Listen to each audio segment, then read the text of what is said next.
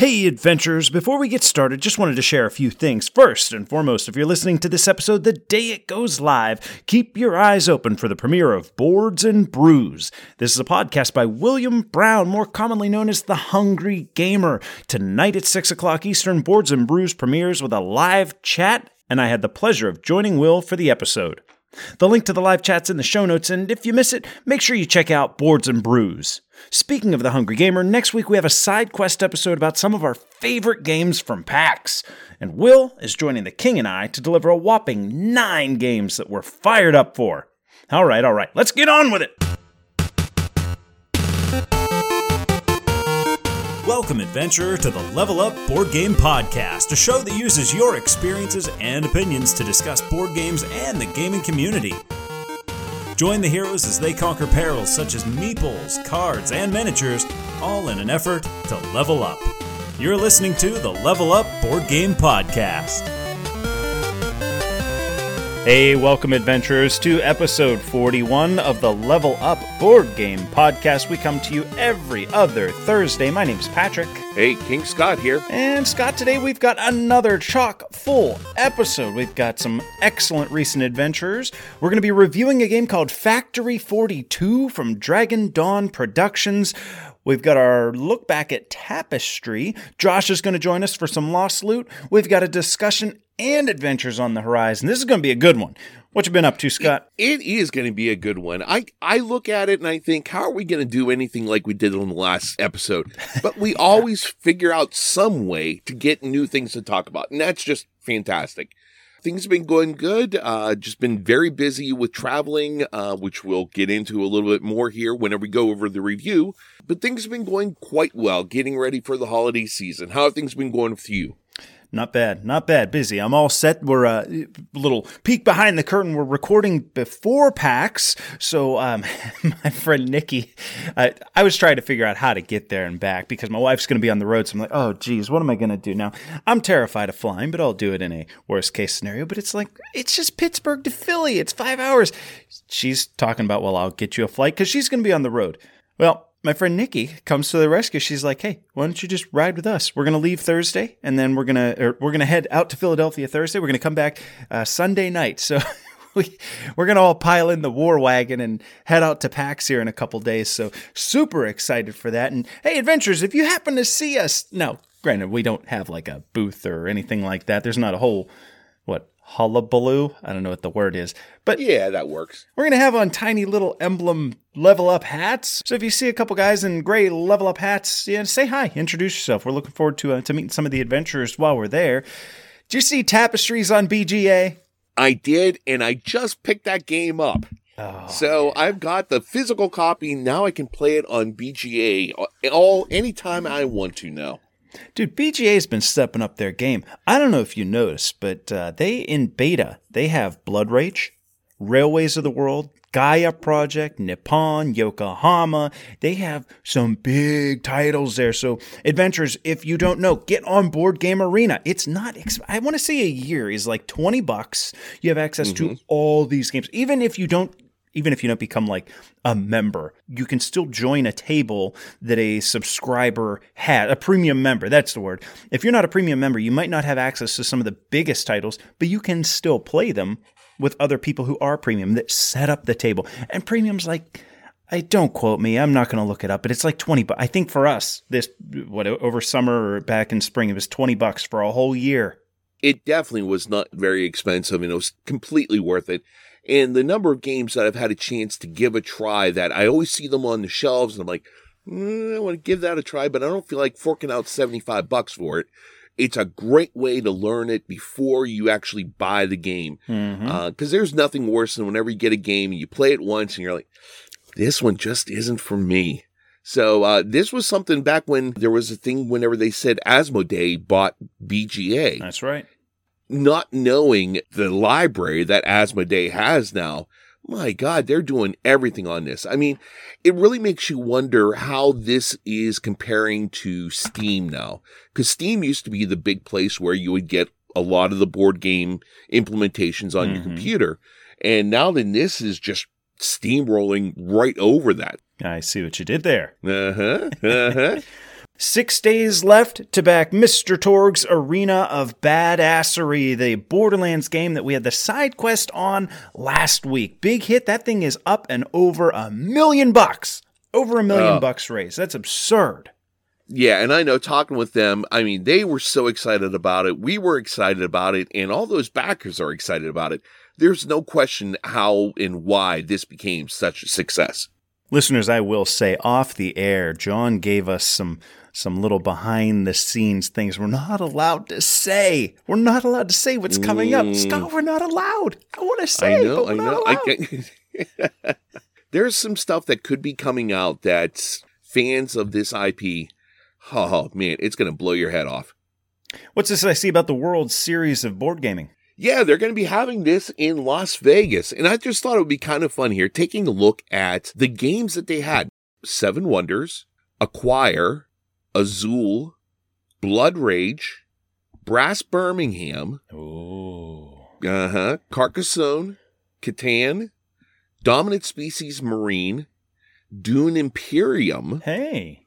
yeah, Gaia Project, Great Western Trail, Ra, Splendor, Terraforming Mars, Ticket to Ride, and Wingspan.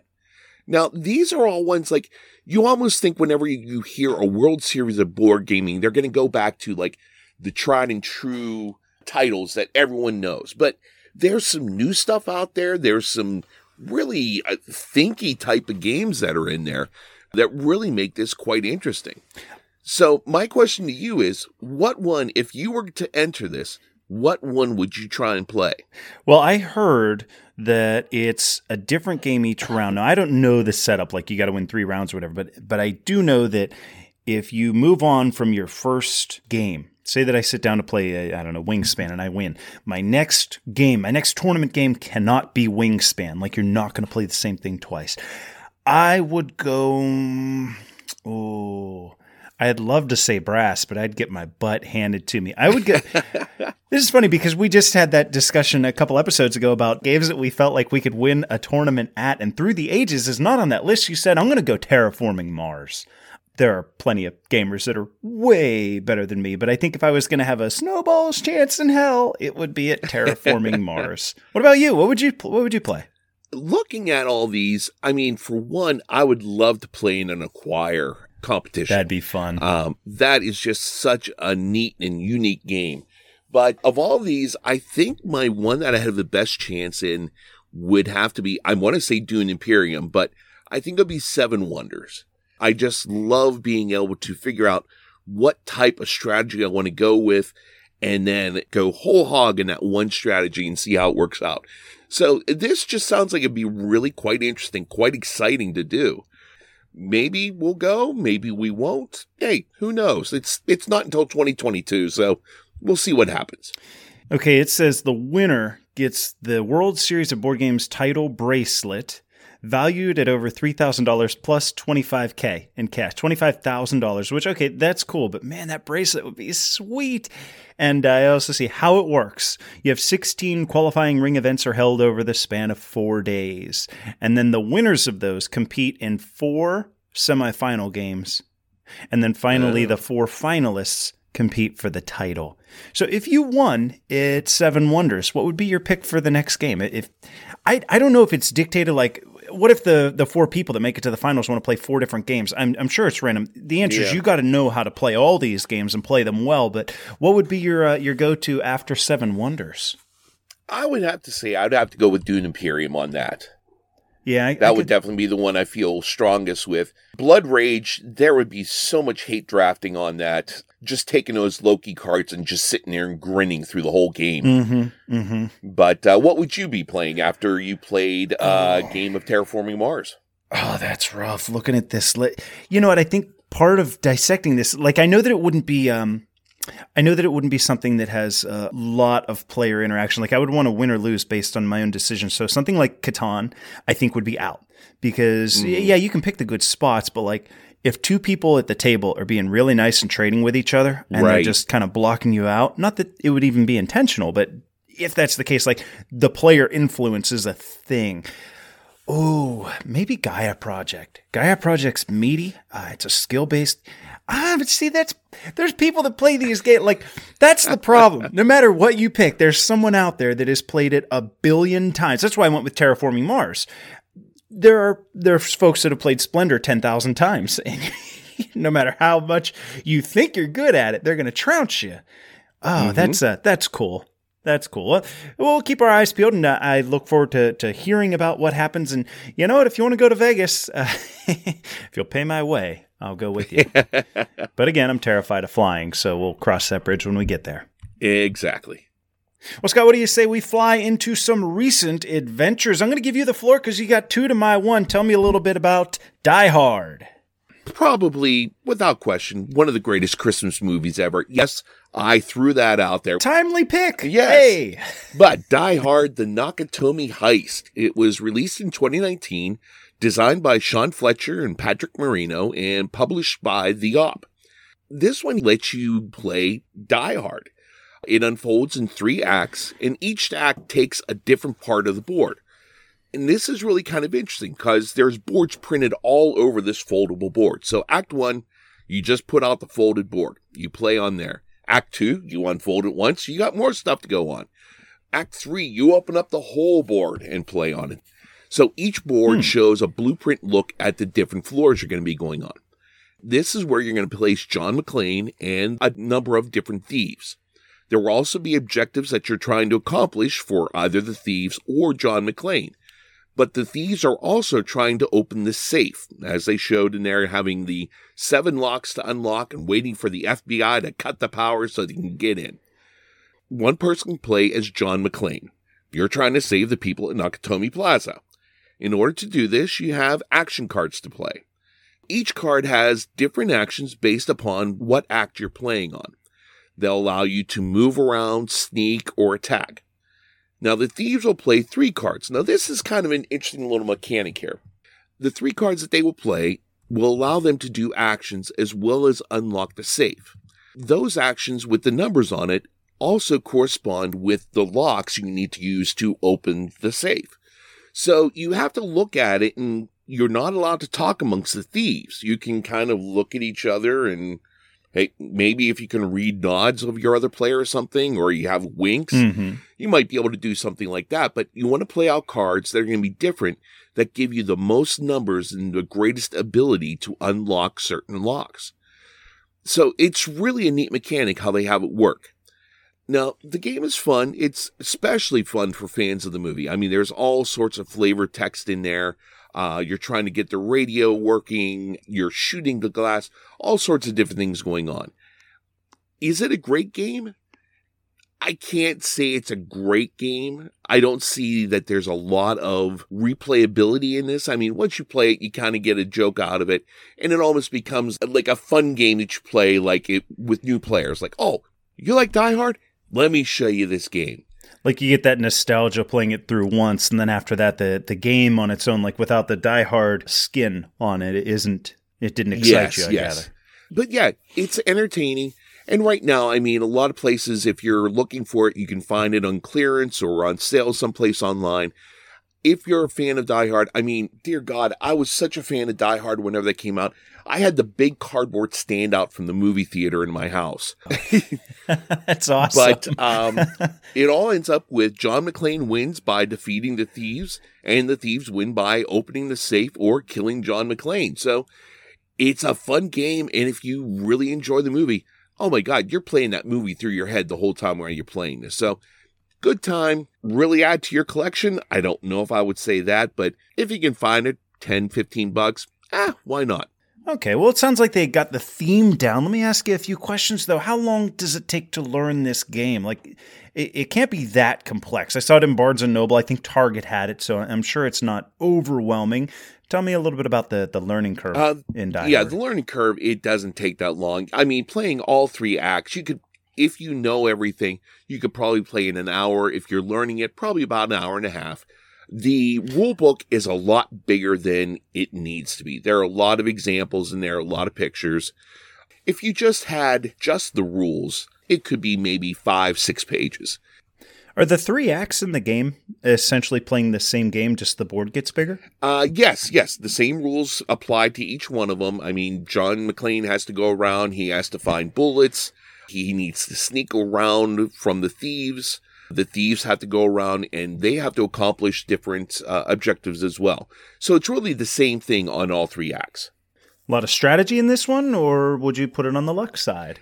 I would say it's definitely on the lighter side because you're looking at it. There's nothing where you're really making a big decision where do I want this card or this card? And if anything, that probably comes in more with the thieves. So that one there is a little more difficult for the thieves to play. But then again, they're having more people playing against the one person. But like I said, the one thing that is fun is the mechanic with the thieves trying to unlock the different locks for the safe that is really a unique way of doing things and trying to pick out everyone sees what numbers you need. So you're trying to figure out what other people may be playing so you can play something unique to get an extra number taken off the locks. You going to play it again? Oh, yeah. I, hey, I actually got thrown out of rooms in college for quoting that movie while it was playing. uh, yeah, I'm. I have a sickness when it comes to this movie. I know I'm well over a hundred times watching well, that's Die Hard, the Nakatomi Heist board game. Good pick, Scott. Now, we're looking at one here. Uh, huh. Let me see if I can do this. it looks like it would be Gotia, but I'm guessing it's probably pronounced something more along the lines of Goetia. I've been saying Goetia. Okay, okay, I can see it. G O E T I A. Goetia, Nine Kings of Solomon. This is a 2021 game designed by Christian Carlberg and published by Demonic Games. Goetia. Scott, Goetia is not unique in the category it's in, but this is definitely a theme of a game that is slightly less represented. Now, the theme here, you know, I'm not one that goes, oh, well, that theme bothers me, or, you know, this theme I love. Some folks won't play a game because it has colonization. Okay, that's fine. You, you, know, you're certainly allowed to. Some folks won't play a game that uh, incorporates uh, politics, religion, that sort of thing. There are some themes that people don't care for, and I'm more of a you know what I'll play any game. The theme is it is what it is. The theme here is that you're attempting to conjure demons and make pacts with them to score worship points in worshiping these demonic demons. Wow! Now let that sink in. yeah, no, no, wait, I'm wait, sure wait, some, wait, wait, some... wait, wait, wait. Now there was something about Kings of Solomon at the beginning of this? Okay, so minimal research led me to a works titled The Lesser Key of Solomon, which is essentially a grimoire on demonology compiled in the mid 17th century. Goetia is a practice that includes the conjuration of demons, specifically the ones summoned by Solomon, the son of David, as referenced in Christianity, Judaism, and in Islam, all three of which in some fashion reference his connections to demons.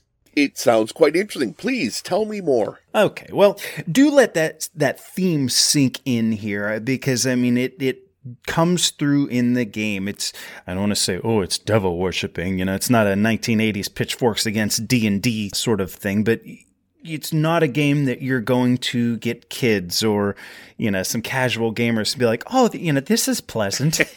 it, it's an in your face theme.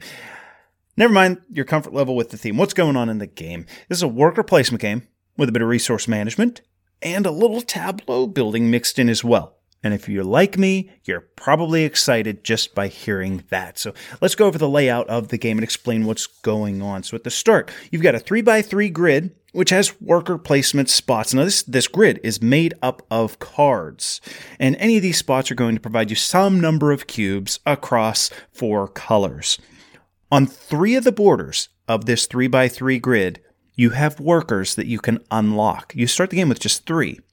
As your workers become unlocked and they vacate the tiles that they're on on the borders of that grid, that card that they were sitting on will flip over and it provides a new, more powerful worker placement spot. All right. Okay, so you've got your got your nine spots in the middle, and then you've got nine on the outside, three on top, three on bottom, three on the left, and those will progressively unlock as the game goes on. Neat way to uh, to unlock workers, right, by the way. To the right of the grid, you have demons, the nine kings of Solomon, in three stacks of three demons each. And you can place your workers there as well, but it's going to cost you some amount of resource cubes to do so. So you're getting your resource cubes from the middle, you're placing them to these demons off to the right to, uh, to use their ability. You gain attention which are really neat little metal coins. They got like a little eyeball on the front of them.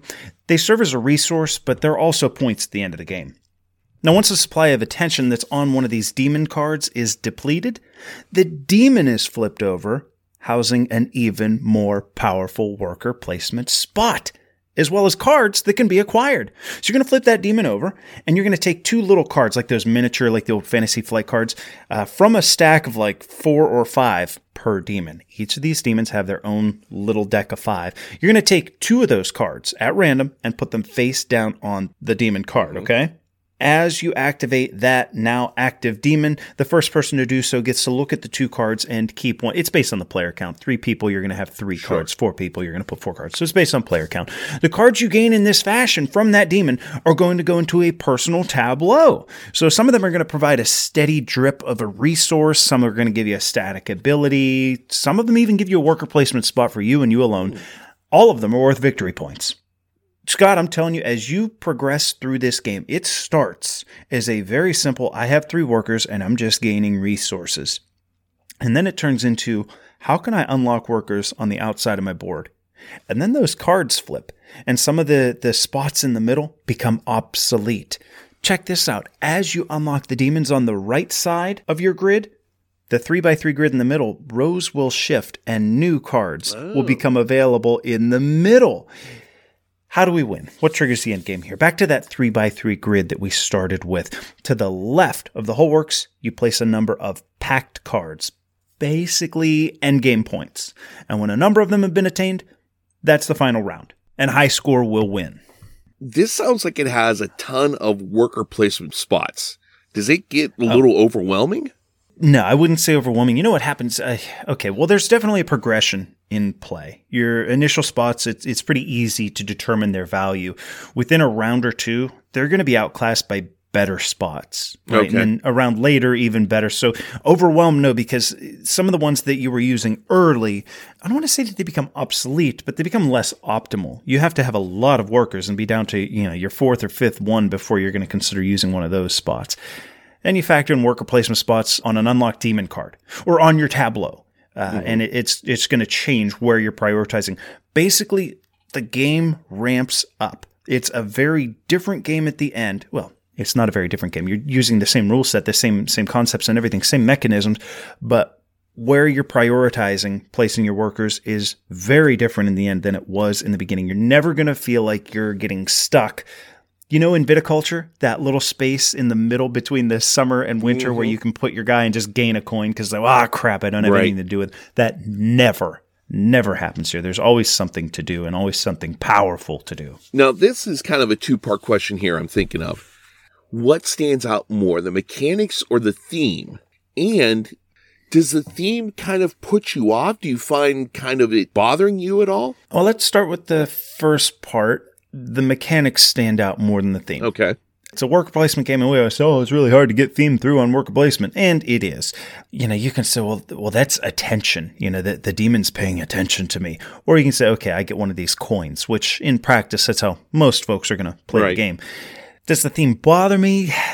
Not really. I I don't love the theme. I would prefer not to be summoning demons. Now, which is what we loved Eschaton, bringing on the, the end of days. And I think that the theme is great there, but that's in like a grand scheme. We'll say a, a view from above. Right. We'll yes. Say. Yes. This is more, uh, you're the individual doing it. I, I don't know. It, I'll take this over gardening. Okay. I think that the theme it's going to raise some eyebrows. Like if I had somebody new coming to a game day, it's going to be an odd theme explanation as I'm teaching the game to Artie from accounting. now, I, I, I think one of the things here, looking at it, is you can play some games that are like, yes, we're summoning demons, but it's kind of like cutesy artwork or something like that, and there are little mm-hmm. demons that come up with their look kind of chubby and have little horns on their heads or they can yeah. be ones with huge teeth and guts coming out of them, like Warhammer, like Nurgle demons or something like that. Sure. how does the artwork and everything work in this? Is it more disturbing or is it more like easy to to jump in on? I think you said it with disturbing. Oh, The art is phenomenal. uh huh. I think for art bringing out a theme, games typically don't do it as well as Goetia did. Okay. It's got a very old, like a rustic, almost an enchanted look to them. I, adventurers, you got to check out some of the pictures. Quite frankly, that's that's the best way to do it. Look at some of the pictures of some of the the demons in the game. They're not grotesque. They're not bloody or gory. They almost look like something that you'd find in some. I don't have a good way to explain it to you, Scott. you without just showing you, you- I'm sure you've pulled up a pic. Yes, you're yes, in the go ahead, woods, go you go to a little cabin, you find this book that's covered in human flesh, and all the pages are written in blood. You'd find these pictures in that. Yes, Yeah. yes. They did a phenomenal, phenomenal job.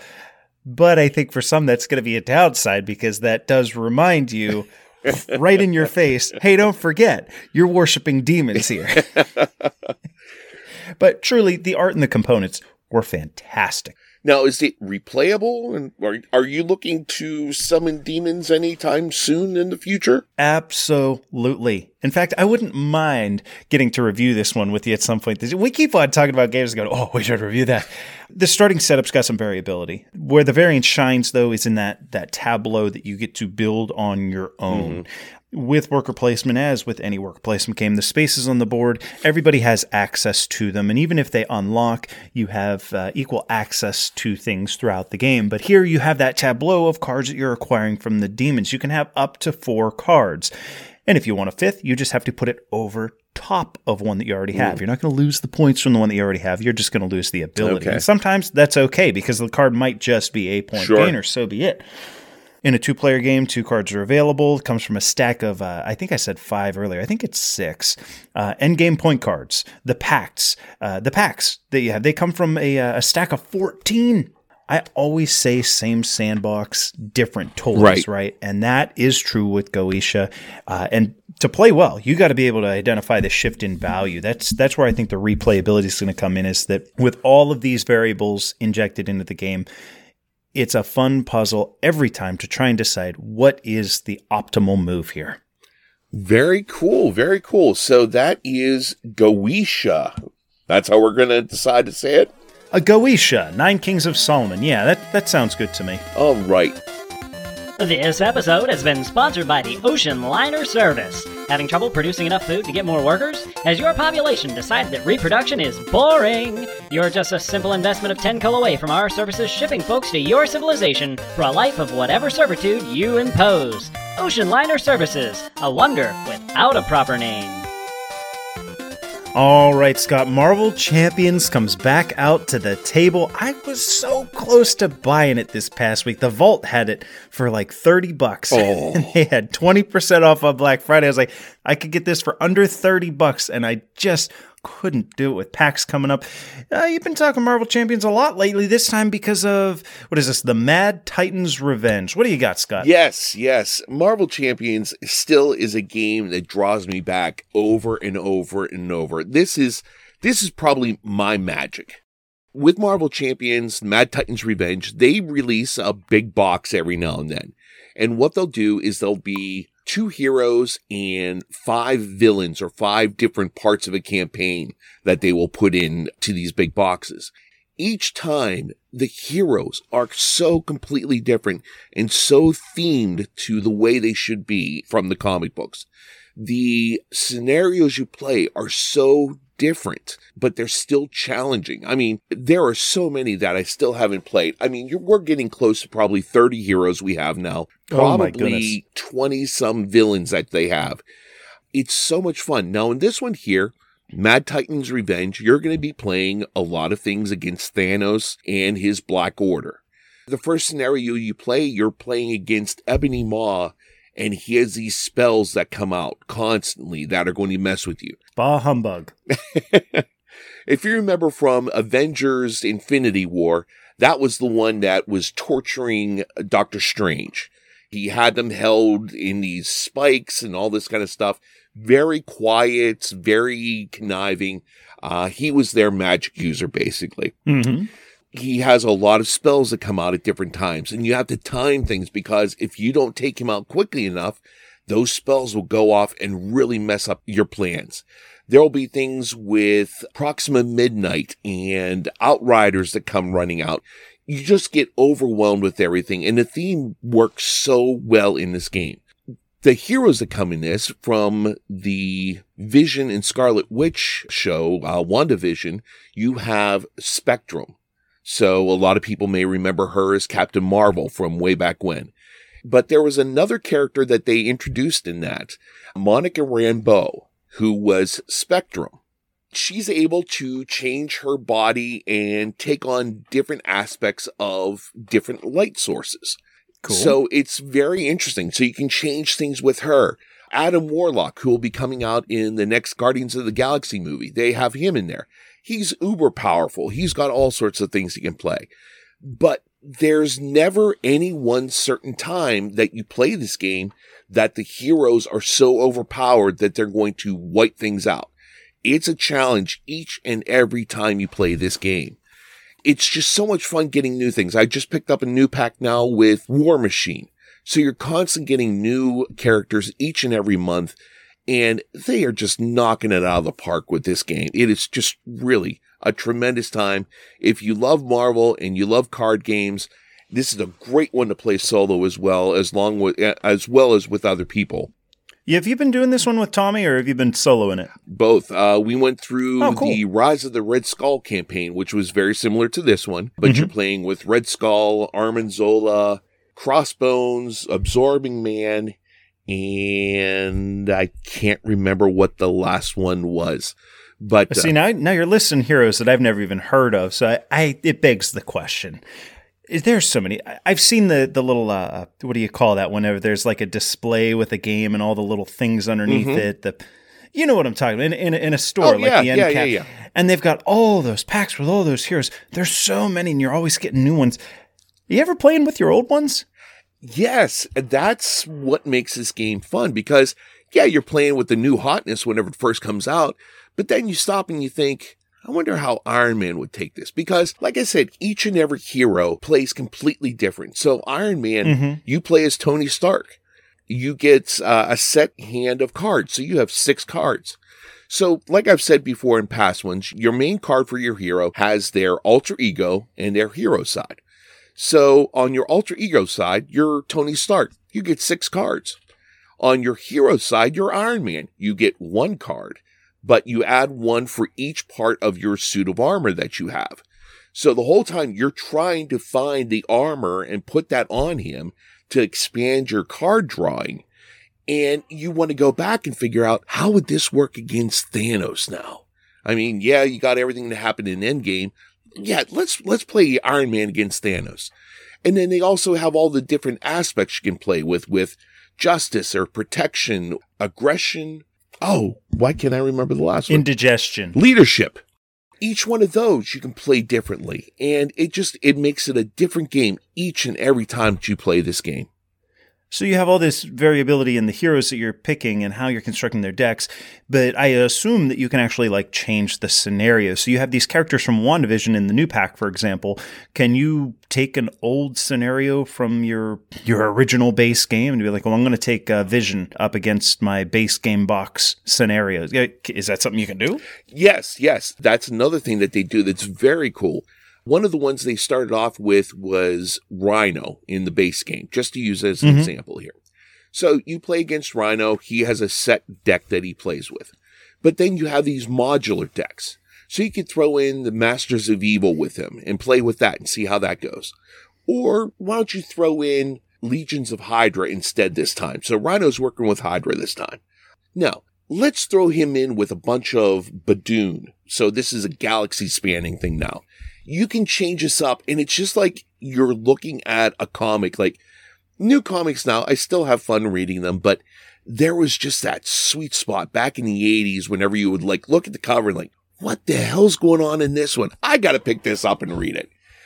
I think it's a fun game for anyone to play, but people who are fans of comics, this is a can't miss. It'd be kind of neat to just run the numbers and be like, okay, we have 35 heroes, 26 baddies, this many scenarios, this many different ways to build the deck, and you're playing with. I wonder how many combinations you could have for a unique game. It's it's got to be in the millions or billions. You're under the impression that someone on Etsy has not already made up that. oh, thing. I'm sure it's out. There. Have you found it? Oh yes, yes. Uh, You can find it where you have a book where you open it up and you put in your hero. And if you're playing justice or leadership or protection or aggression, what difficulty you're playing with the villain, what modular set are you playing with? I mean, yes, it's easily up in the hundreds of thousands now. You know what's funny is we used to talk about listening to board game podcasts and how it's kind of like a commercial. And I hear an episode of somebody's show, and I immediately am like, I need to buy these three games. And then one of the ways that we were kind of like making that taper off, it's like, well, let's just do our own board board game podcast, and then we won't have to go buy. Man, we talked to John last week. I I re-downloaded Borderlands 2. I've been playing Borderlands 3. I am going to the vault today, and I'm going to pick up Marvel Champions. I know what's going to happen. It's going to be like Arkham Horror or uh, uh, the the Arkham Horror card game. It's going to sit on my shelf and shrink for a month, and ay, I bad will, for me, Scott. Well, I, I, I pretty much am assured that I will be taking some Marvel Champions with me to PAX, so I will definitely show you how to play. Marvel Champions, Mad Titans Revenge, great times with that one. Oh, wow. Ha- have we fed them lately? Scott, the top 100 update begins with Falling Stars. Here's an odd one The Isle of Cats. We just talked about it breaching the top 100. It's down two spots to number 98, more a result of some things uh, uh, pushing it down than it actually falling. Top 10 trends. Oh, the ship has been corrected. Ooh. You remember Gloomhaven passed Twilight Imperium to Yes. claim the number five spot? Uh, yeah, that's over now. Twilight Imperium took took back uh, the number five spot. Gloomhaven Jaws of the Lion. I wonder if it's already peaked. It went down from five to six. Interesting. Ooh. New highest peaks. These games are higher on the list than they've ever been. Too many bones up to number 38. All right. The Lost Ruins of Arnak, number 41. Eclipse, second Dawn for the Galaxy, has eclipsed the top 50, sitting at number 49. Happy birthdays! Anachrony has been in the top 100 for four years. Wow. Seven Wonders Duel. Speaking of Board Game Arena, we've been playing that Yeah. one on there. Has been in the top 100 for six years, rightfully so. Mhm. An oldie but a goodie. I think it might get pushed out what with Unfathomable coming out, but Battlestar Galactica, 13 years. Wow. With hearing that, I mean, I'd love Battlestar Galactica, but I'm really looking forward to getting some plays in of Unfathomable here soon. Speaking of looking forward to, I am looking forward to telling everyone about Factory 42, today's 8-bit breakdown. Scott, you uh you've been busy lately, so this one's going to be uh, kind of like Dog Park. You be the host and I'll talk about the game. Ready for the walkthrough? Yes, let's go to Factory 42.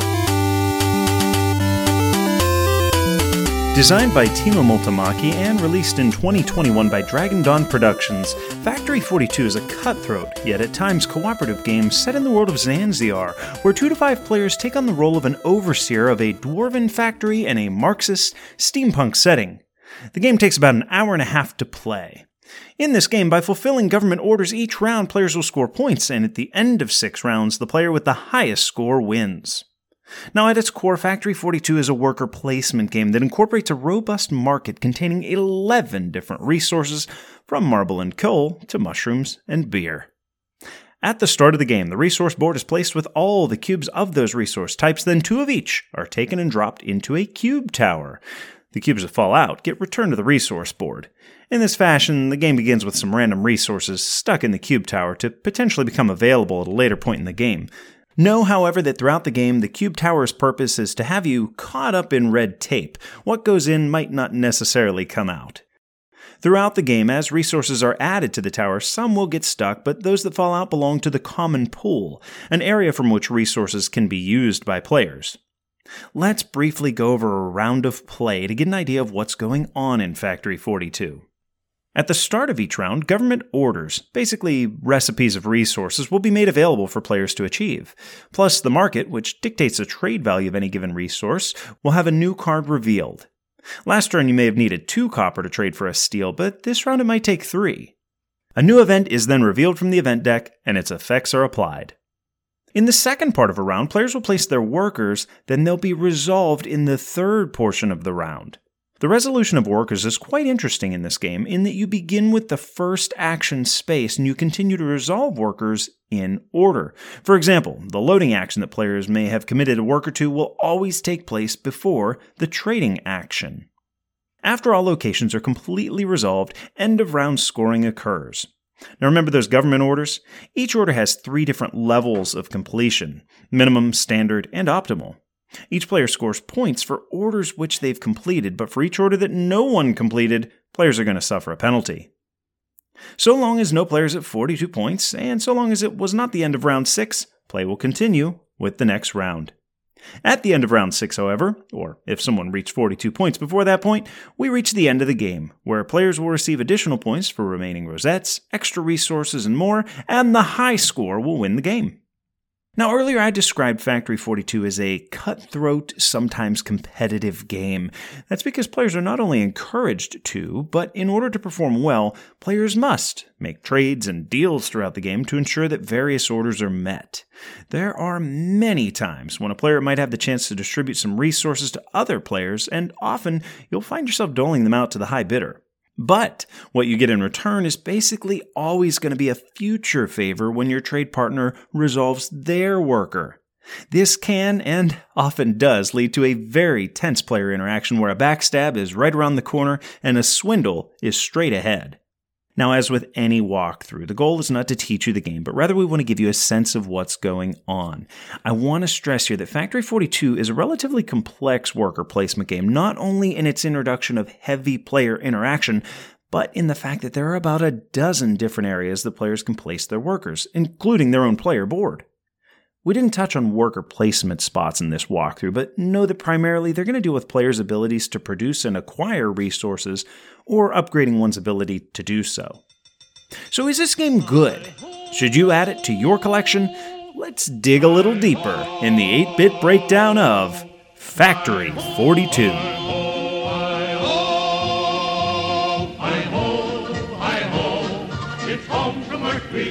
All right, Patrick. Hey, thank you so much for giving us a walkthrough of Factory 42. Mm-hmm. Uh, now, this I did not get a chance to play. Uh, like we've said, I've been traveling and running around here like crazy with different jobs all over the place.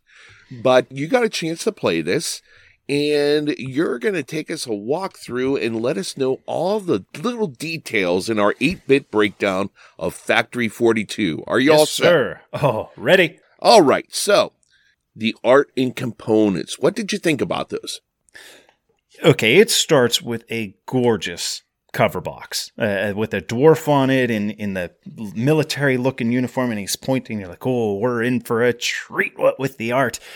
Uh, the art's pretty minimal, though. Uh, I like what is there, namely that box cover, and you get that dwarf on some of the cards, but like the event cards have the dwarf on it, it's the same image of the dwarf, just a different title on each on each card. So make no mistake, this isn't a game that you buy because of the sweet art. There's very little. The components, on the other hand, are pretty sweet. Let's start with a cube tower. So, adventurers, if you're not sure what a cube tower is, think of a dice tower. You know, you drop the dice in and they go down the little ramps and out the bottom they come. A cube tower is the same concept. The difference is the ledges are not slanted to let all of the cubes shuffle up and just come out at the bottom. No, there are ledges and holes and whatnot throughout the tower. So if I drop 10 cubes into the top, some of them are going to get stuck in the tower. Maybe only seven or eight come, maybe all 10 come out the bottom, but typically they don't. Some of them get stuck in the tower. Well, aren't they going to come out whenever I put more things in later? Yes, absolutely. And that's the point. Games that use this previously have been uh, Shogun, Amerigo, and uh, Shogun did it to uh, to resolve conflict. So if, if, we each have five cubes, we put them in our hands, shake them up, drop them in the tower. You had four come out. I only had two. You won that battle. But you know what? Now I know for future reference. Oh, I still got some guys. They they ran away from that battle and they can get back in. They use a cube tower in Factory 42 Now, because of that, as you can imagine, you have a ton of cubes that represent resources. We got 11 different colors. Honestly, they're pretty easy to tell apart, though. They have distinct colors and they have different sizes. So the most common resources are little cubes, and then a medium sized cube, and then a large cube across the 11 colors. So they're, they're actually pretty distinct. They have rail carts. The rail carts can house cubes. They're actually 3D punch out and assembled rail carts. The best part, though, is everybody's meeple, like everybody's uh, workers, they are mm-hmm. laser cut meeples. Yeah, I'll, I'll, show you. I'll hold one up to the screen at some point. They they look phenomenal. Good components, minimal art though. Okay, well, hearing about the components and like you said, the laser cuts and the little carts that you have here, it's like you knew where we were going next. So the second one is theme and immersion. Did you feel like you were in a Russian dwarven factory? Mm, kind of. Kind of. Well, you're Marxist dwarves, uh, not necessarily Russian, but you're Marxist dwarves trying to fulfill government orders, and they hammer home that Marxist concept with the cube tower. That is, what you expect to have available gets caught up in red tape. The cube oh. tower represents like you have the common pool at the bottom that everybody has to work with that's going to fill in the cart. So as as the production is creating these cubes, say that you have uh, 12 different cubes, you drop them in the tower and only only 9 of them come out to the common pool. That's representing the governmental red tape. They did hammer it home there. Also, uh, they have subtle ways that players work together and negotiate. Uh, so, for example, you can fill up rail cars to get resources from that common pool, and you're typically going to pick a number of resources. So it quickly turns into talking with each other about which ones to add, uh, where are they going to go, and what'll you do for me if I add another copper, for example, because we need it in order to for me to fulfill a government order. Get that copper in there, and I'll, you know, you scratch my back, I'll scratch yours got got to kind of work together. When you ship the carts off to a player board, you can ship them to any player board. So again, wheeling and dealing is is going to happen in this game. In the worker placement spots, you have uh, you have various places where you can place your workers. Amongst them, every little action segment on the board has a commissar spot, which usually means okay, I'm going to place the commissar here then if anybody else goes there, they have to bribe me. They've got to throw a resource my way. So it does have a lot of uh, resources being being pushed back and forth around the board. A little bit of working together and a lot of swindling to hammer home the uh, we'll say the scarcity that we'll say a Marxist government can create or has a reputation for creating. I'm treading walking a fine line here. All right, so you've got all these things going on here. You're putting things on different players' boards. You're getting different resources to put out, working with each other, working wheeling and dealing and everything else. Sounds like there's a lot of stuff going on. Bit number three, complexity of Factory 42. Is this a complex game? Yes, this is a complex game. There is a lot to learn here. This is a worker placement game, Scott, with about a dozen different action spaces on that main board that you can pick from, each one having multiple worker placement spots. Plus, you have your own player board. Furthermore, there's an adjusting market. So if I have a, if I have two lichen and I need a copper, the market is going to dictate what my lichen are worth and what the copper sells for. Or if I have two silver and I need coal, for example, anything that you're trying to trade is dictated by a market. When you set up the game, you've got an adjusting market. You put a bunch of cards in that spot. This round, here's the market. Here's all the trade values. Next round, you remove that card and it unveils the one below it. Hey, look at that. The market just changed. This isn't a hard concept, but it's just another hurdle on the path to fully understanding the intricacies of the game. Truly, if we were to break it down, the, the round is as simple as four steps. You know, drawing and replacing cards like the market, the events, mm-hmm. placing workers, resolving the workers, and then cleanup. In practice, though, it's gonna take a couple plays to grasp how to play well. And that first playthrough is going to involve here's what spot one does. Here's what spot two does. Here's what three, all the way up to mm, number yeah. 12. Now let's move on to your player board. None of them are hard. None of them are hard to understand. But you do kind of have to know that spot A works well if you're also doing spot D. And if you're going to do spot D, then you should be concentrating on spot H. And that takes a while to grasp. Definitely right. on the heavier side of mid weight. You said it's complex, but it's once you get used to it, it's very easy. So Mhm. to get to that point where it's very easy, you have to go through a little thing called a rule book. So what did you think of the rule book? Well, this is where things aren't very easy. Uh, the rulebook taught me the game just fine, but it was a practice of setting up, you know, my ritual light the candles, set it up on the basement table, sit alone in the dark with a book and a board. And this game was definitely one of those. Uh, I, listeners, you do this sometimes, I'm sure. You set up the game according to the rules in the game setup, and then you flip through to page one, page two, and you see where how things interact, and then you start playing the game single hand. I'm going to play for myself and Scott, and you know, pretend uh, other gamer just so that I can see how the game functions before I try and teach it. And a lot of rule books have like the examples, the pictures, etc. There are basically zero pictures in this rule book, and there hmm. are zero examples within. It teaches the rules, sure. It just doesn't hold your hand. Now, kudos to Dragon Dawn Productions. They do have a QR code on the back for any sort of rules updates. They have a small FAQ page, and they even have a page that's devoted to some strategy tips to help you oh. get off your feet. Some people really like that. It was not a rule book that I personally love that gives me examples and a lot of color and, you know, holds my hand, which Right. I need. So once you went through the rule book and you learned it, and then you're going to show somebody else how to play. What's the learning curve like for those people?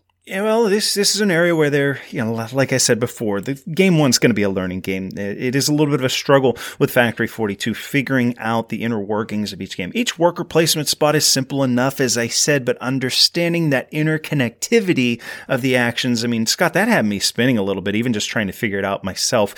Mm. Frankly, I love that. It's not a game that you're going to play once and instantly have a solid plan for the next game. Games that do that tend to have a very short shelf life for me. I feel like I figured it out in two or three plays. This reminded me a tiny bit of a previous Dragon Dawn game that I talked about called Gray Eminence, in that the rules present you with a tricky puzzle and then encouraged player interaction that's going to take the game to the next level. The replayability and variability. It sounds like there's a ton of it in this game. a metric ton. I don't even know what that Oh. means. it starts with event cards, Scott. You got six rounds in the game, and you're only going to see a handful of events from a big old deck of event cards. Now we've we've seen that before, but you also have your government orders, the goals that you're striving to achieve each turn. So eh, let's say we have a, a four player game. We're going to have some number of government orders out at the beginning of each round. Now the game wants each player to try and achieve all of the government orders. And for everyone that you don't achieve, uh, there's a minus point. But government orders that have been fulfilled at the end of the round, you're going to sweep them, get rid of them, and flip out new ones. So those government orders and the order that they come out, that's that's going to be variable every single game. Cubes coming out of the tower. Scott, when you set up the game, you take two of every cube and drop them in, and then everything that's in the common pool you put back on the resource board. So the game is going to start with some number of cubes in it. There's a magic cube, which is basically a wild. If two magic cubes are in that tower, that's going to present a, a, a much easier early game than a game that has two copper, 2 hmm. coal, you know, in the tower. So you have some variability there.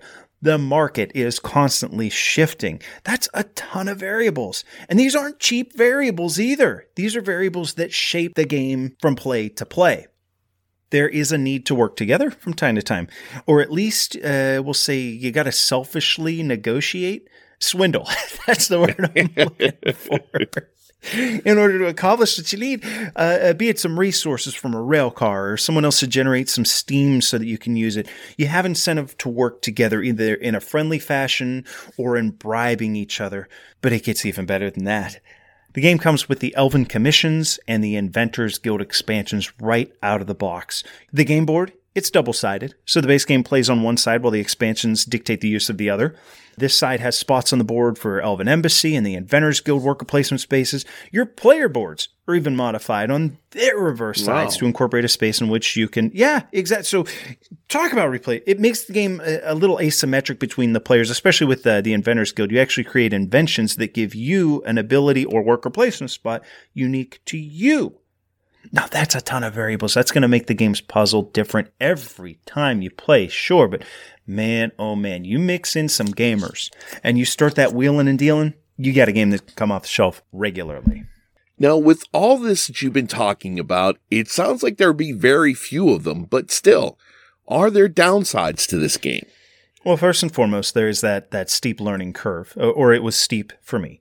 This could be a downside for some folks that are looking to get something a little easier to get into, but even for those that want a more complex game, the rulebook, while not bad, uh, like I said, it, it didn't make the process any easier for me.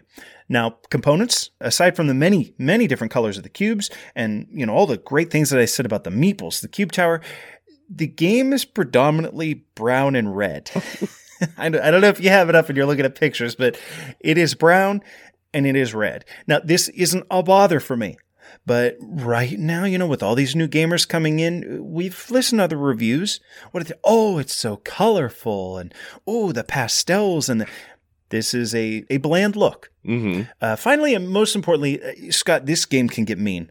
There is a car salesman style of bribes and shady deals that are non-binding and I might say I'll do something next turn for you uh, if, if you do something for me this turn, but it's non binding. And oftentimes the best play and the right play comes from backstabbing each other. Which, again, I love it. Uh, all that. And let's not forget that the game itself, the game itself is fashioned to create roadblocks for you from the events to the shifting market to obviously and most impactfully that cube tower. I like a mean game. I can leave feelings in a game. You can backstab the hell out of me this game, and we'll be allies next game. N- no big deal. My buddy Ryan, I made the mistake of backstabbing him in Cosmic Encounter three years ago. We cannot play a game without him instantly deciding that I am the enemy, right? If your group consists of folks like that, Factory 42 is not going to be for you. If you can live with a, a, mean game, a swindly game, a backstabby game, if you look forward to that, uh, then this won't be a downside, but it is definitely in So there. you've actually made the downside still sound like upsides to this game somehow. You know what? Let's be honest.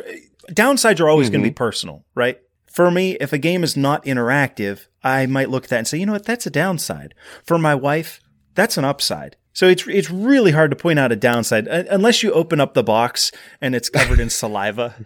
it's really hard to to point out a downside and be like, "Wow, what were they thinking?"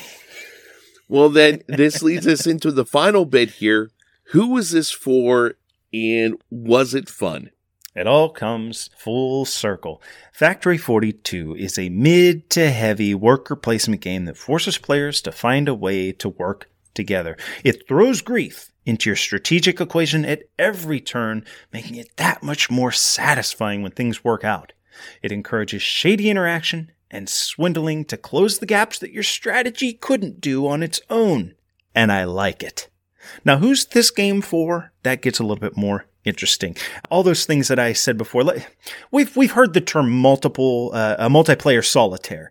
This is a term used to describe a Euro game that has players playing the same game but not doing a whole lot of interacting. A game that might come to mind would be, uh, for example, like Orleans or uh, some suggest Wingspan. There's not a whole lot that I'm doing that impacts you. This is not that. This is a Euro game with direct interaction that is all but required and I think that for folks that like a puzzle game, well, a worker placement game, but they want to have some more depth by including the human element, Factory 42 is going to be an easy recommend. But it's not for everyone.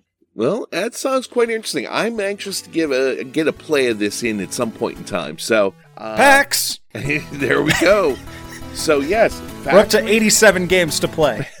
Factory 42 sounds like a winner. Thanks a lot, Patrick. Hey, I hear the look back music. Yes, uh, still, I'm worried about these musicians. Uh, I don't know if we fed them yet.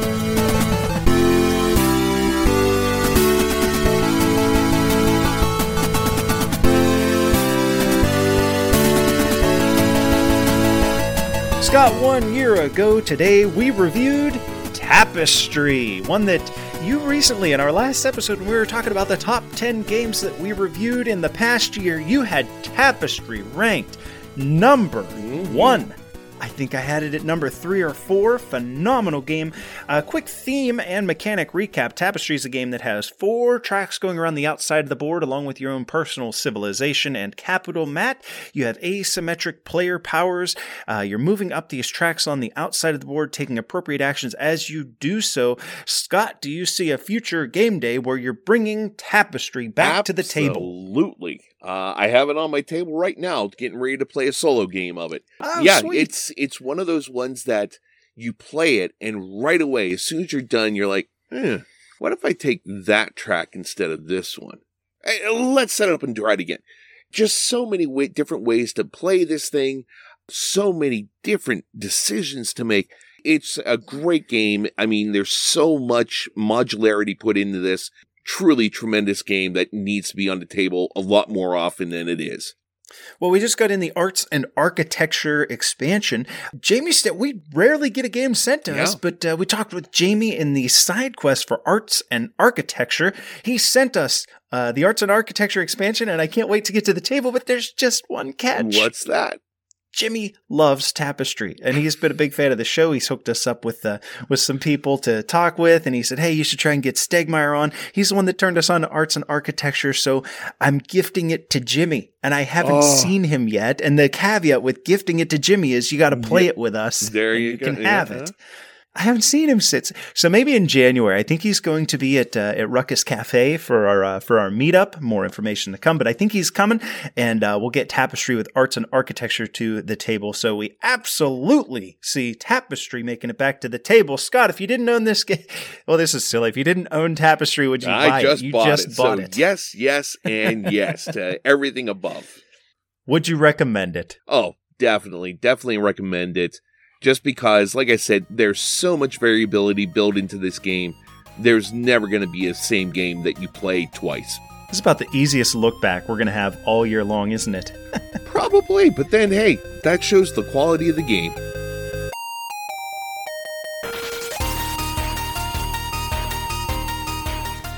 The United States is a land of opportunity. Every year, millions of immigrants come to the United States in hopes for a better life for their family. My father was one of those immigrants. Many years ago, my father came to the United States after spending all of his childhood as a ranchero. All through my childhood, I would hear stories of him and his friends' antics. Um, they would get into all sorts of crazy adventures on the farm they lived on, and I would hear also great stories of the treks they would embark on in the mountains with their donkeys and horses. Farm life is hard, and anyone who says otherwise is probably out of touch with reality. One farm animal that has always fascinated me is the sheep. These grazing beasts require large fields to roam in order for them to get their nourishment. But since they are pretty helpless creatures by themselves, they require shepherds to take care of them. Now, when I think of shepherds, usually I think of the Middle East and South American cultures where that way of life is still very re- relevant. But as I was playing the game I'm going to be talking about today, I got to wondering how many shepherds were actually in the United States. Turns out there are over 1,500 active shepherds working in the United States today. Most of these being immigrants, like my father. They are working hard to provide better incomes for their families back home in countries like Mexico, Chile, or Peru. Many of these people spend decades away from their home to pay for their families to get through college, build a better home, or start a new business. Often, these shepherds spend decades away from their home to retire and enjoy life in their home countries after decades of being away. Now, why am I talking about sheep and shepherds? Well, Patrick, Scott, and adventurers, I will tell you. Because today, we will be looking at the 2 to 4 player enclosure game that comes in at the BGG rank of 1534. That is the game Battle Sheep, released in 2010 and designed by Francesco Rotta and published by Blue Orange Games. A little disclaimer before I begin my overview today on the game will come strictly from the Board Game Arena implementation of this game. In the game of Battle Sheep, players take responsibility of a flock of 16 sheep with the goal to have the most sheep on the board at the end of the game. In the first phase of the game, players take turns setting up a modular board that is comprised of various hex spaces. After this, players will then place all 16 sheep tokens in one stack on the board. On a player's turn, they will take their stack of sheep and split it in any way they want, with the only condition being that they have to leave at least one sheep in the space that the stack is currently occupying. After determining how they would like to split, players will then move that part of their stack in a straight line to the other end of any part of the board they want, only stopping if they reach the edge of the board, an empty space within the board, or another stack of sheep. And that's it. Players will go back and forth, splitting stacks and trying to get as many sheep tokens spread across the board. Play continues until players cannot move any more sheep. Players will then count how many sheep tokens they have on the board. The player with the most sheep on the board wins. In case of a tie, the player with the largest group of sheep wins the game. When it comes to themes and mechanisms, I really like the theme in this game. I don't necessarily think that the theme is the most prevalent. This is obviously a very mechanics forward game. Moving the giant stacks to other ends of the board could easily just be a themeless game where you have, you know, red chips and blue chips and black chips all across the board and you're just taking hex pieces and doing it that way. But adding the theme of sheep and trying to get the sheeps in groups and trying to make the largest group and also keeping groups together really pairs well and gives the game a little bit of an extra edge for me. Um, I could enjoy this game without the theme, but I think having the sheep there really helps. Plus, I will say the name Battle Sheep is super punny and absolutely fantastic. So kudos to Francesco for doing it that way. In the physical representation of the game, which I only have the opportunity to look at through Board Game Geek's pictures they show on it, it looks to be cardboard and little plastic tokens with the sheep on it. The artwork is very nice on it, and I enjoy the cutesy little artwork they have of the different sheeps, and the front cover seems to be pretty charming as well. But the uh, board game arena implementation is good. It's pretty easy to understand. It shows you exactly how to place the hex boards, what they're going to look like. It shows you the stack of sheep, how many are on each stack, so you don't have to keep counting them. It's easy to determine where you're going to move. You just click on your stack, and it shows you, hey, here's the here are the spaces you can send a stack for, and then you can click on that space, and then you can just click back and forth and tell Board Game Arena how many of that sheep you want to go forward. So really nice, really well implemented. So well done, BGA. Scalability. I've had the only the opportunity to play it many times now on two player mode on Board Game Arena just randomly pairs you with people, and most of the time it's just gonna play you with two people because not many people are playing this game in ratio to how many people are on Board Game Arena at a time. Playing a two player seems okay. It does run into the problem of you kind of know when you've lost because you know you make one wrong move. It has the problem that lots of games of this nature have, where if you make one wrong move, you sort of concede the game. I could see this game really singing though at four players, and most people in the Board Game Arena and Board Game Geek community think so too. I think the idea of being able to have four players and four shepherds, if you will, on the board, moving their stacks around would provide an extra cool and extra, you know, strategic dynamic to this game, providing a, not only a strategic experience, but also a tactical experience based on where characters split their sheep and also end their sheep to- split on different areas of the board. As far as the weight, this is a super, super lightweight game. Like, I can probably teach this game in two minutes or less. If you are looking for, I, I'd probably say a welcoming game to the hobby, the idea of enclosure, this is a really great start. It has an approachable theme of just moving sheep around. You get to have fun setting up your own board. It's really good. But what really provides this game the strategic depth that I like, though, is that modular board. You know, the gameplay after the board, setting up the board is really easy. Move your sheep around. But you can have a lot of fun setting up strange tactical and whimsy boards. You can have giant spaces in the middle, you can have just one long streak of different sheep around. It really provides an extra layer of depth and variability to the game, which I really love. In fact, that was probably my favorite part of the game was setting up the board and seeing, okay, what am I going to be dealing with this time? What am I going to be handling? Is there gaps anywhere I need to watch out for? Are there stretches of land that I need to avoid in order to avoid being caught? And it's something that I look forward to in the game because it provides a different gameplay experience each time. And this could be a way for you to introduce the people to games like Go, or perhaps even you know things like Calico, those little heavier, thinkier games in a very approachable way. I like it. I really like the board game arena implementation of this game. And I think it is a light enough experience to where I wouldn't mind having it in my collection. But wow, playing it on Board Game Arena is absolutely fantastic. Why is this lost loot? For me, this game is the highest game I reviewed so far in the high, in the pretty much the low 1000s, the 1500s area. And I was a little hesitant to actually introduce this game in this segment at first because it was a little higher than I like. But it came out in 2010, almost 12 years ago. And board game time, especially nowadays, that is like a million years ago because there's so much coming out. The market is so saturated that simple games like these get lost. This game was a Spiel des Jahres recommended game, which, you know, is no small feat. It was a Mensa Select game as well. And there are lots of games like that, lots of good, solid games that get recognized by these great committees, and they get forgotten though because they just didn't win. And that's a shame. Lots of people kind of brush aside. They want the newest, the greatest thing. The, the brand shiny new Kickstarter, the game that won the Spiel des Jahres in the year. But lots of these other games just kind of get brushed to the side. And for me, that's sad because being on that list is saying, oh, this is a great game that everyone needs to try. And that's what I think Battlesheep is. Especially if you're going to try it on BGA, or if you find it at your thrift store, or if you find a copy, a secondhand copy just somewhere, give this a try. It's fun, it's light. You can introduce it to a six year old and they'll pick it up. Well, adventurers, that's going to do for today. Again, that was Battlesheep, designed by Francesco Rotta and produced by Blue Orange Games. Now, as we approach into the new year, which, you know, by the time this episode releases, probably be middle of December, and you won't hear from me again until the new year, more than likely. I want to make a promise to you that I am going to try to level up. Hopefully, you don't mind me doing this, Patrick and Scott. I am going to try to delve deeper and deeper into the recesses of the board game underworld. I'm going to try to find games that hopefully are lost loot. You know, that's that's the whole shtick of the show, right?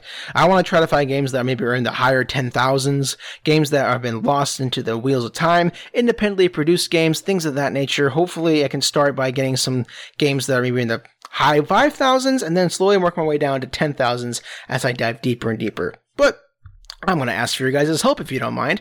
We're all about on this show, you know, you guys participating, you guys being able to give us suggestions, giving your thoughts. If you guys have some lost loot that you think deserves more attention, feel free to reach out to me. I'm on boardgamegeek.com at pitboss3. Send me a little message, you know, an email, whatever, whatever they call it on there, with some games you think might deserve some attention. I'm more than willing to try to find it and see how it looks. Again, this is a show where your opinion matters, and I'm willing to have that opinion in my segment as well. And remember, keep your campfires warm and your swords at hand, because you never know when you might have a chance to level up.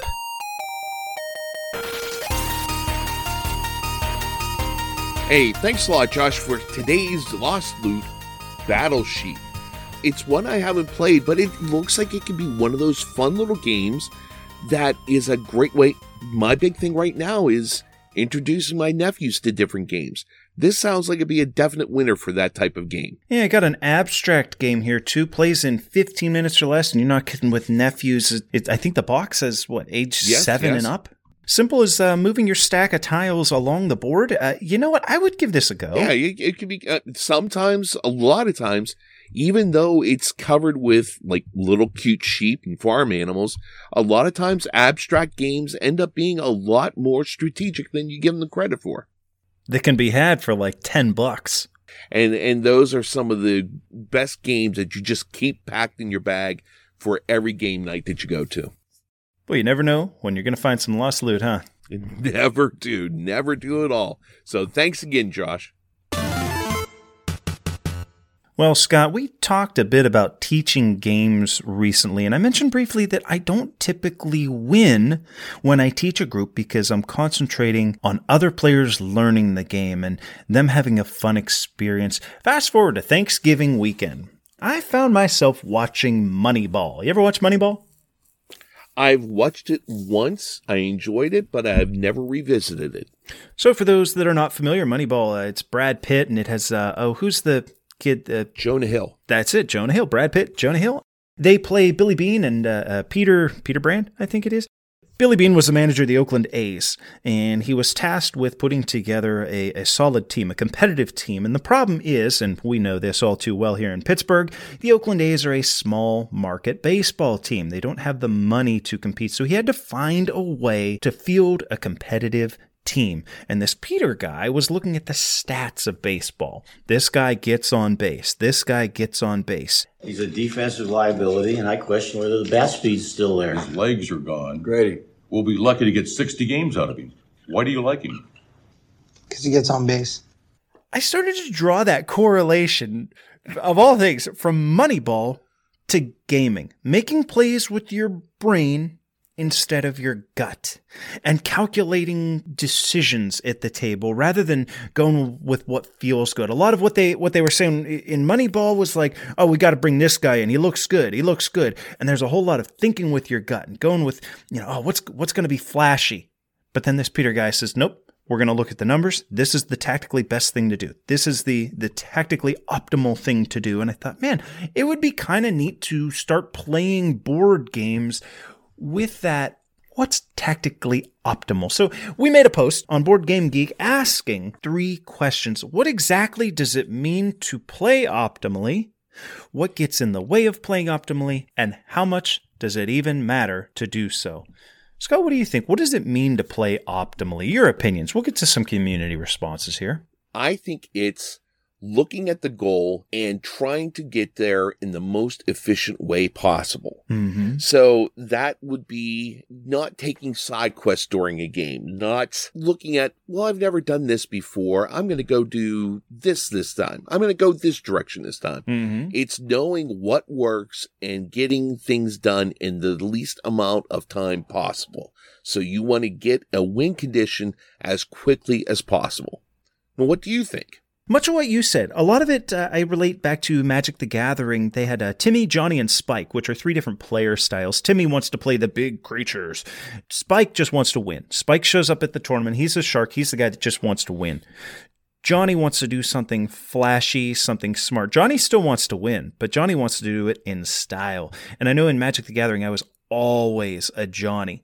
Now, I, I could turn on spike mode for a tournament, but I still wanted to be unique in some way. Playing optimally, I think, is setting aside what's flashy, what might be the mm-hmm. most fun thing, and going for what is the most effective thing. Playing Yes. optimally. What gets in the way of that? Well, I think the biggest thing that gets in the way is whenever you're the person bringing the game and teaching people how to play. Because I know myself, I always feel that I need to make sure that the players have a good time. Mm, absolutely. I don't want them to sit there and feel like they're slogging through this game that I may love, that they hate, and I'm making them take their time that they could be doing something else and not having an enjoyable time. That's priority So number I'm one so- for the teacher. Yes. So you're busy doing that to make it enjoyable, answer the questions, watching what everyone else is doing. You're somewhat putting your optimal move to the side and not really giving yourself the chance to think things through and make the most optimal play that you can. Yeah, sometimes you'll play a game, and on on any given turn, it, it takes 30 seconds or a minute or two minutes even to kind of map out what you're going to do or what actions you're going to take. So you're going around the table and kind of like guiding a beginner. Okay, now look, here's if you do it this way, this could happen, or if you do it that way, that could happen. So by all means, make your decision. And this is for a, a brand new teach. Obviously, on you know round four, round five, you're not still going to be uh, patronizing you know the, the new player at the table. But by the time it becomes your turn, you just spend all this time talking and, and making sure that everybody understands what they're doing. That it's like, okay, I'm not going to sit here in silence and have everyone start breaking out their phones so that I can try and calculate. Furthermore, Right. you ever find that you love a game and you teach it to people and you start, you turn on that spike mode, you turn on that optimal play mode and you crush people. They're like, oh, that, that game was all right. Man, did I just turn them off to a game that I love because I was more focused on world domination? hmm So I, I guess question number three: How much does it matter to play optimally? Now we're not talking going to Vegas next year for the World Board Gaming Championships, but uh, you're just uh, hanging out. It's game day. You got a few hours, and somebody breaks out. Uh, I don't know, Mariposas. How much does it matter to you to be playing optimally? I want to play at least optimal enough to come in maybe second, third at very most. Mm-hmm. I don't want to lose a game to all my friends that I go on about. I love this game. This is the greatest game ever. So I want to try and make at least coming in close. If I win, hey, that's great. But I think that if you come in second or third, it just shows that you're trying to make sure that everyone is having a good time playing. You're a pack rat. You want to be running in the middle of the pack. I, I'd like to be running ahead of everything, but it's one of those things that just gets in my mind. If I beat everyone, they're just going to be like, "Oh, Scott likes games. He's just going to win it." everything." You're still looking at it from that teacher perspective. Exactly. What yes. if I taught the game? What if it's uh, you, me, Tom, and Jason? We're hanging out at the shop. First time playing a game. I I've played it once just to teach it to everyone. Mm-hmm. Does it matter? I mean, obviously, it doesn't matter in the grand scheme of things. There are real world problems. Oh, yeah. It obviously doesn't matter to anyone if they win a board game. But we are playing it. I never turned on a video game and thought, I'm going to play three levels and when I die, turn it off. No, you, you play games to win games. Uh, I think Right. it was Reiner. I don't want to credit Knizia if it wasn't a Knizia. Somebody very important in board games. I read this quote saying, The aim of the game is to win. Winning is not important, but the aim of the game is. That captures all the thoughts because you tell someone, oh, it's important to try and win. And they inevitably say, no, no, it's important to try and have fun. Part of the fun is, you know, everybody needs to be Right. striving for the same goal. That's what makes it fun. I thought that was profound. Does it matter to you to, are are you playing games to win? Oh yeah, yeah, definitely. I mean, you want to see your meeple or your marker at the head of the track. Mm-hmm. You want to be ahead of everyone else there. You want to have that feeling of victory. That is a great thing, a great moral boost that makes your day. That's a, a big emotional rush that you get. So yeah, Maybe a good way to sum it up would be it matters to win, but your satisfaction isn't derived from whether or not you won. very wisely put. Scott, when we posted this, we got a bunch of responses, and I wanted to put one from Philip. What does it mean to play optimally? Philip says to have fun with my friends and try to win, but not at the expense of taking ages or annoying my gaming partners too much. I thought, well, that that's a very important caveat. Number two, what gets in the way for Philip? He says, I'm usually the teacher or the owner, much like what we said. Uh, he feels like he can get taken out of the moment, get out of that immersion if he's worried about how other folks are playing. And is it important? He said, it's important and it matters as to what's the point of the experience of playing the game if it's not enjoyable. So he, he definitely factors in the variable of is this game enjoyable still if I'm playing optimally? And it sounds like Philip's a, a, of the type where if playing optimally means that it removes the fun from the game, he's not for it. And uh, I can see that. Yeah, and uh, just looking down a little bit further, Edward B just put everything together into Mhm. one answer. And this one, once again, I think it falls into the same category. You can't talk about playing optimally or not and not talk about analysis paralysis. For me, at least, it is the need to try to play optimally that causes AP.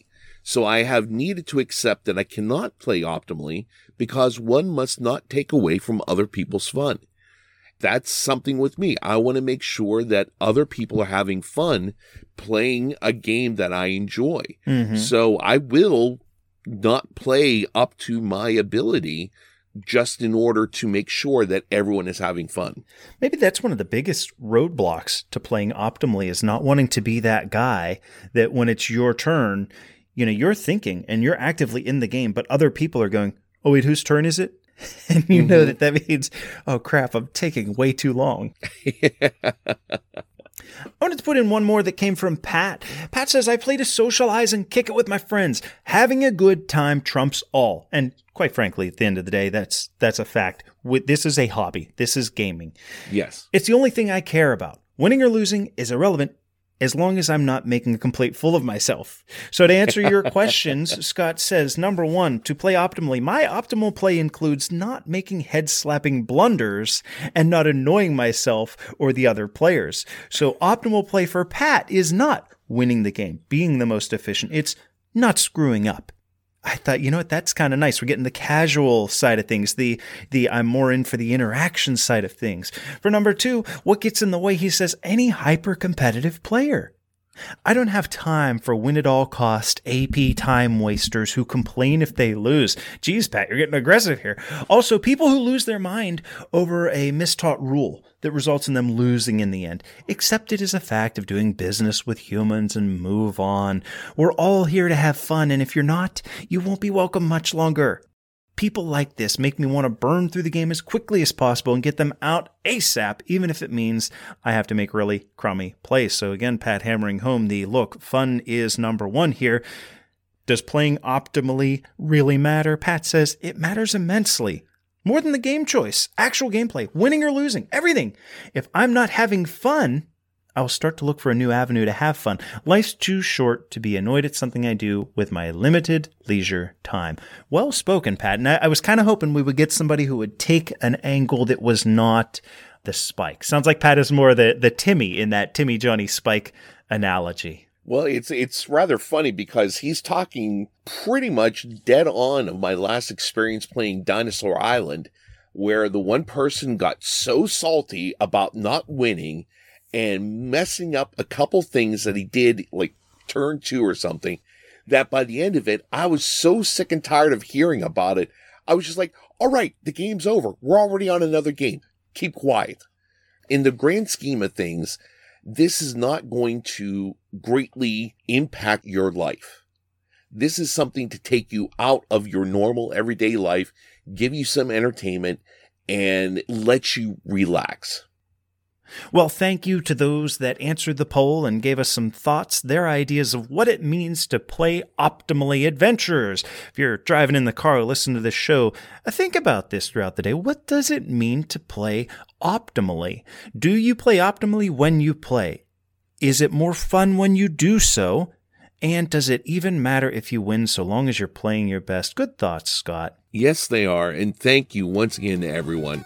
It's so important to hear other ideas and other viewpoints that we may not have even thought of.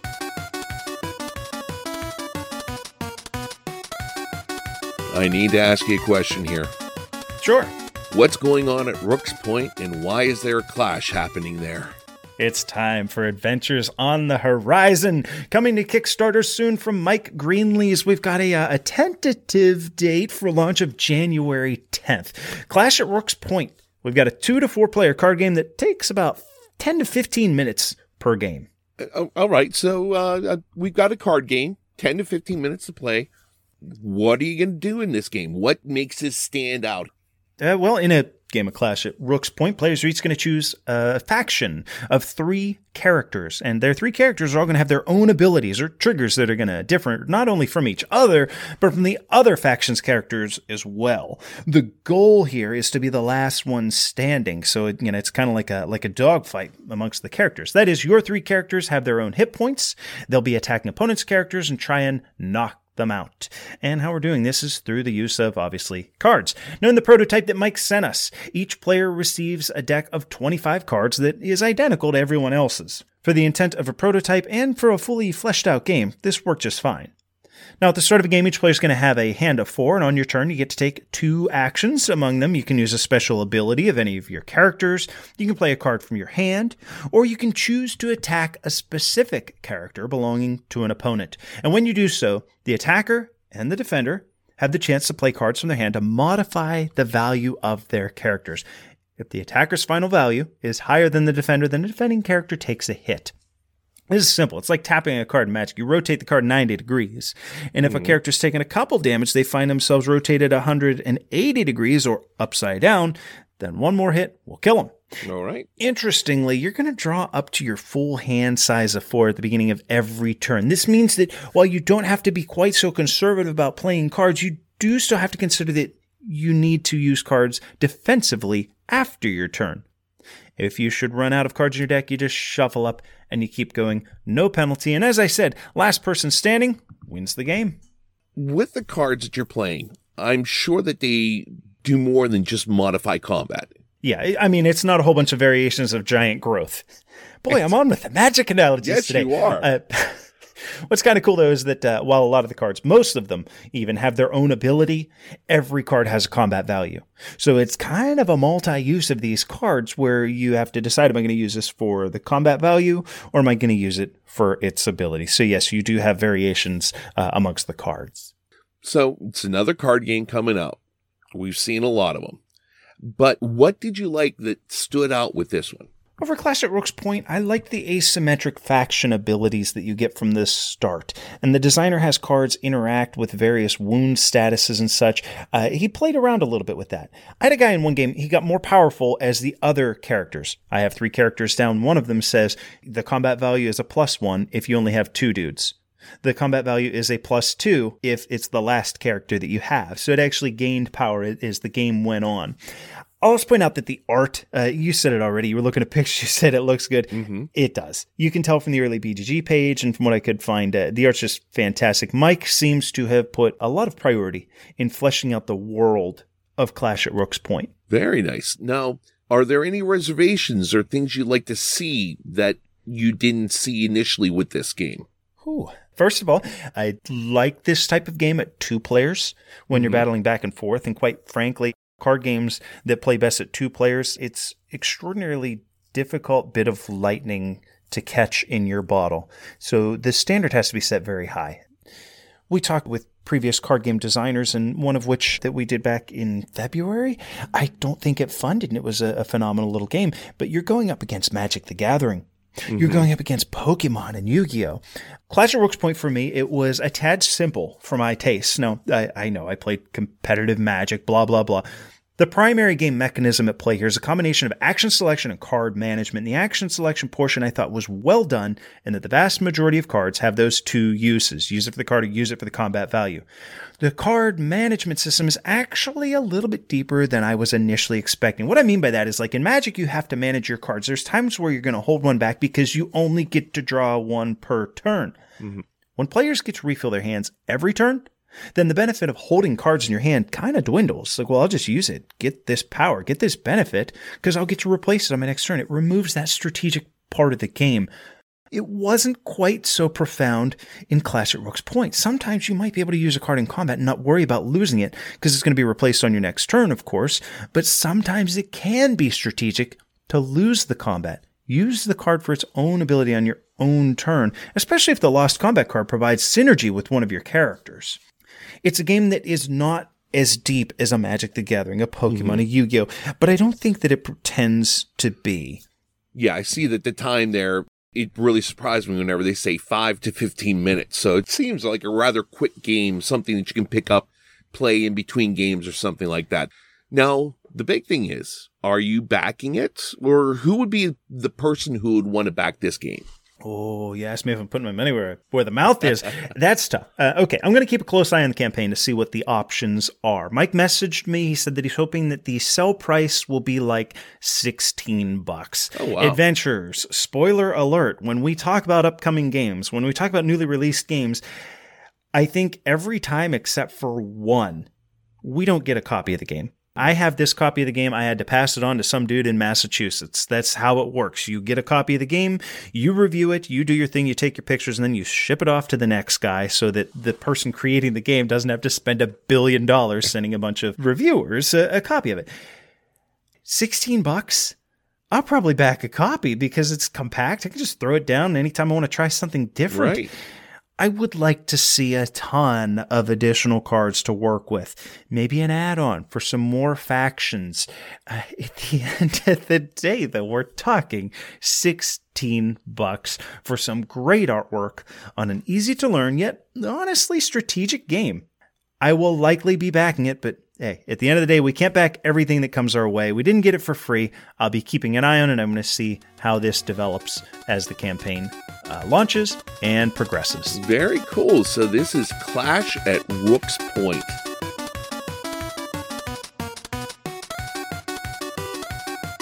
Well, it comes to the end of the show and time for us to go back and take a look how we leveled up during the last time since we talked to you. So, Patrick, how did you level up since the last time we were together? Keeping it board game focused. This is a huge one. This got this is this is mind blowing. This is something that's only happened like three times ever. Um, Pirates won the uh, World Series. Why you gotta why you gotta rip on the pirates? My wife bought a board What? game. What? Yeah, I get this board game size box in the mail. I was like, oh, I wonder what to to, my wife. What? she bought a game called the Whatnot Cabinet. Dude, art by Beth Sobel.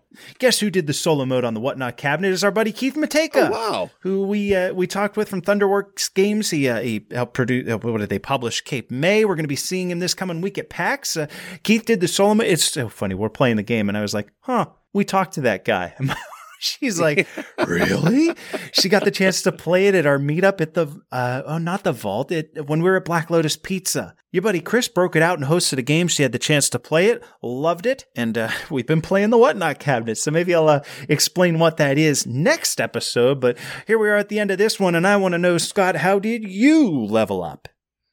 Well, with me leveling up, this would be that I auditioned for a play and wasn't one of those times whenever someone said, Hey, we need somebody. Uh, are you free? So I auditioned, got a part for it, and realized it was a much bigger part than I expected. So nice. It's exciting and it's good to be back on stage again. Looking forward to it. It's a nice little comedy. Comedies I love to do. They're so much fun really looking forward to this one coming together and just excited to be on stage once again. You always got something cool going on. and hey, happy holidays, adventurers! I make the very most of this year, and we look forward to another episode right before the end of 2021. See you, Scott. See you later, Patrick. Thank you so much for joining this adventure of the Level Up Board Game Podcast. We encourage all adventurers to check out our website at levelupgamepodcast.com. There you can submit your thoughts and audio to be used in a future episode. Please consider rating us on iTunes, like us on Facebook, follow us on Twitter, and join the Board Game Geek Guild, Guild 3722. Music for the podcast provided by Adam Haynes. Learn more at adamhaynesmusic.com. And remember, you can spend another night on the sofa, or you can get some friends together, get some adventures on the table, and level up.